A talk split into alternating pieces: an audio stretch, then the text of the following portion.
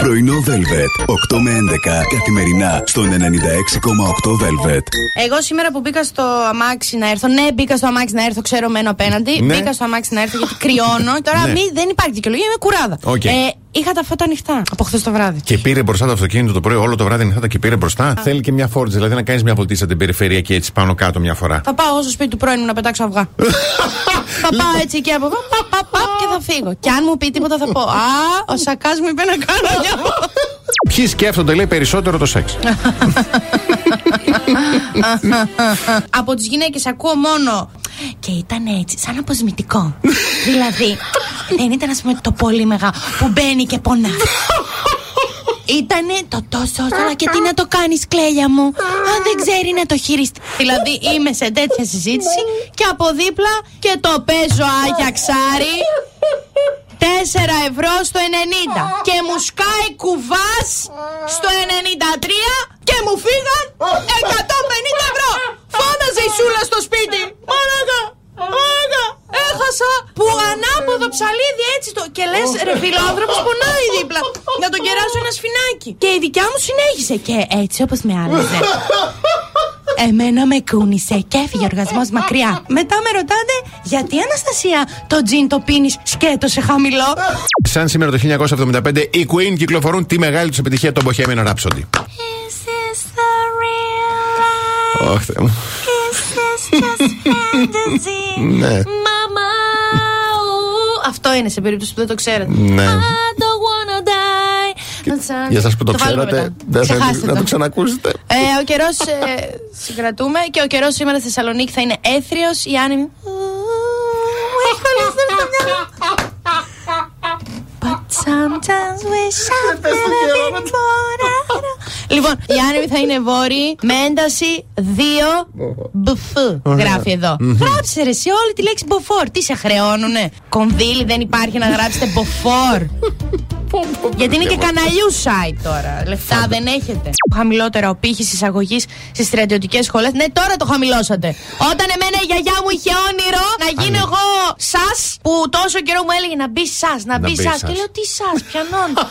Κοίτα, τυπικά έγινε Αναστασία σας, Ναι. αλλά άλλο ήθελε. Τι έχασε ο ελληνικός στρατός; Ξέρεις τι καλή που θα Μπρε, ήμουνα; μπρε, είμαι Με σι- το σινιόν μου, με τη στολή μου. κατευθείαν. Ποιο μαστίγιο, πάρε άλλε 10. Αυτό δεν είναι. Αυτό είναι. Πέσε κάτω ρε τάλι που με κοιτάς και στα μάτια Μου αναπνέεις κιόλας Εκεί φύλλα το πάτωμα Δέκα και θα καθόμουν και από πάνω στο αυροπόδι να είσαι εκτιτικός στο κρεβάτι και προστατευτικός στο πλήθος. Δηλαδή, στο πλήθος μπροστά θα είσαι σον-σον και μιχμή. και μετά. σα, Κατευθείαν. λοιπόν, προς το τέλος της λίστα. Μόνο εγώ σε βλέπω. από μια μελέτη που δημοσιεύτηκε στο Journal of Psychology of Music Yes. που σου λέει παίξε ένα όργανο. Πρέπει να μάθεις να χειρίζεσαι ένα όργανο. Δεν αρκεί μόνο να την κρατάς την κιθάρα, πρέπει και να την παίζεις. Σταματάω εδώ γιατί από χθες ό,τι και να βγαίνει από αυτό το στόμα αν μπει μια μαύρη οθόνη πάνω, βρισκόμαστε σε λάθος κανάλι. Αλλά ναι, παίξτε ένα όργανο. Δεν έχω διαβάσει πιο αληθινή έρευνα στη ζωή μου και ζω καιρό. Είναι οι καυγάδες που θα κάνεις με το έτερον ολόκληρο πριν χωρίσεις. Μια ανούσια πολιτική διαφωνία. Όντως. Είσαι Όντως, ναι. σε καφέ ή σε τραπέζι και Ναι. πετάς ένα Ναι, είδαμε και με την αριστερά. Και κάθεσαι μετά και κοιτάς Ε, η διατροφή σου. Δεν υπάρχει, παιδιά. Αυτό είχα φίλη που ήρθε μια μέρα κλαίγοντας σε μένα και μου λέει: Τι έχεις, τι είπες;» Να ήμασταν έξω με την παρέα μας και γύρισε και μου είπε: Θα το φας και αυτό. Συγγνώμη που γελάω. Είναι, είναι θα πολύ τον άσχημο. έτρωγα κι αυτόν. Πω, πω, ναι, ναι, είναι Θα άσχημο. καθόμουν πάνω του με φόρα, MMA, Ναι, εδώ ναι, να τον ναι, ναι. διπλώσω στα δύο και μετά θα του έκανα μια χαπ και θα τον έκοβα λίγο από το σβέρκο. Βέβαια, εγώ έχω κάνει το πιο ιστορικό καυγά. Έλα Θεωρώ τώρα, από την για, παρέα μου. για πες, για πες. Για το πλυντήριο ρούχων. Οκ. Και έχω ακούσει την εξής ατάκα. Εγώ θέλω μια γυναίκα έτοιμη, φτασμένη, να ξέρει ότι τα λευκά μπαίνουν στους 90. Δεν μπαίνουν στους 90. Δεν μπορώ να καθίσω να σε περιμένω να τα μαθαίνεις.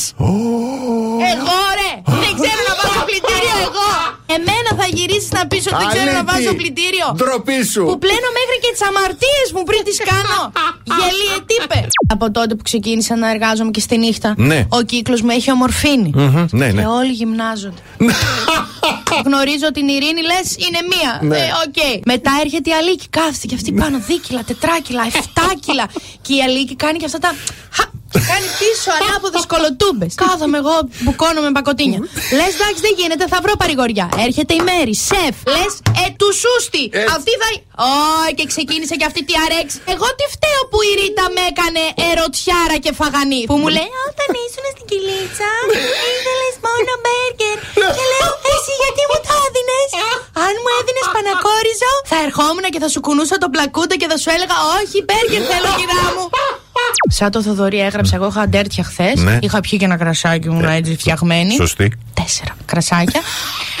Και γράφω για το. Θα ήθελα απόψε να είμαστε σε ένα παγκάκι, να πίνουμε όλη την Ναι. πόλη, να τρώμε μπέργκερ και Ναι, να ναι. φιλιόμαστε ξανά. Και μου στέλνει ο Θοδωρής. Άσε το Instagram και τράβα να ζήσεις τότε.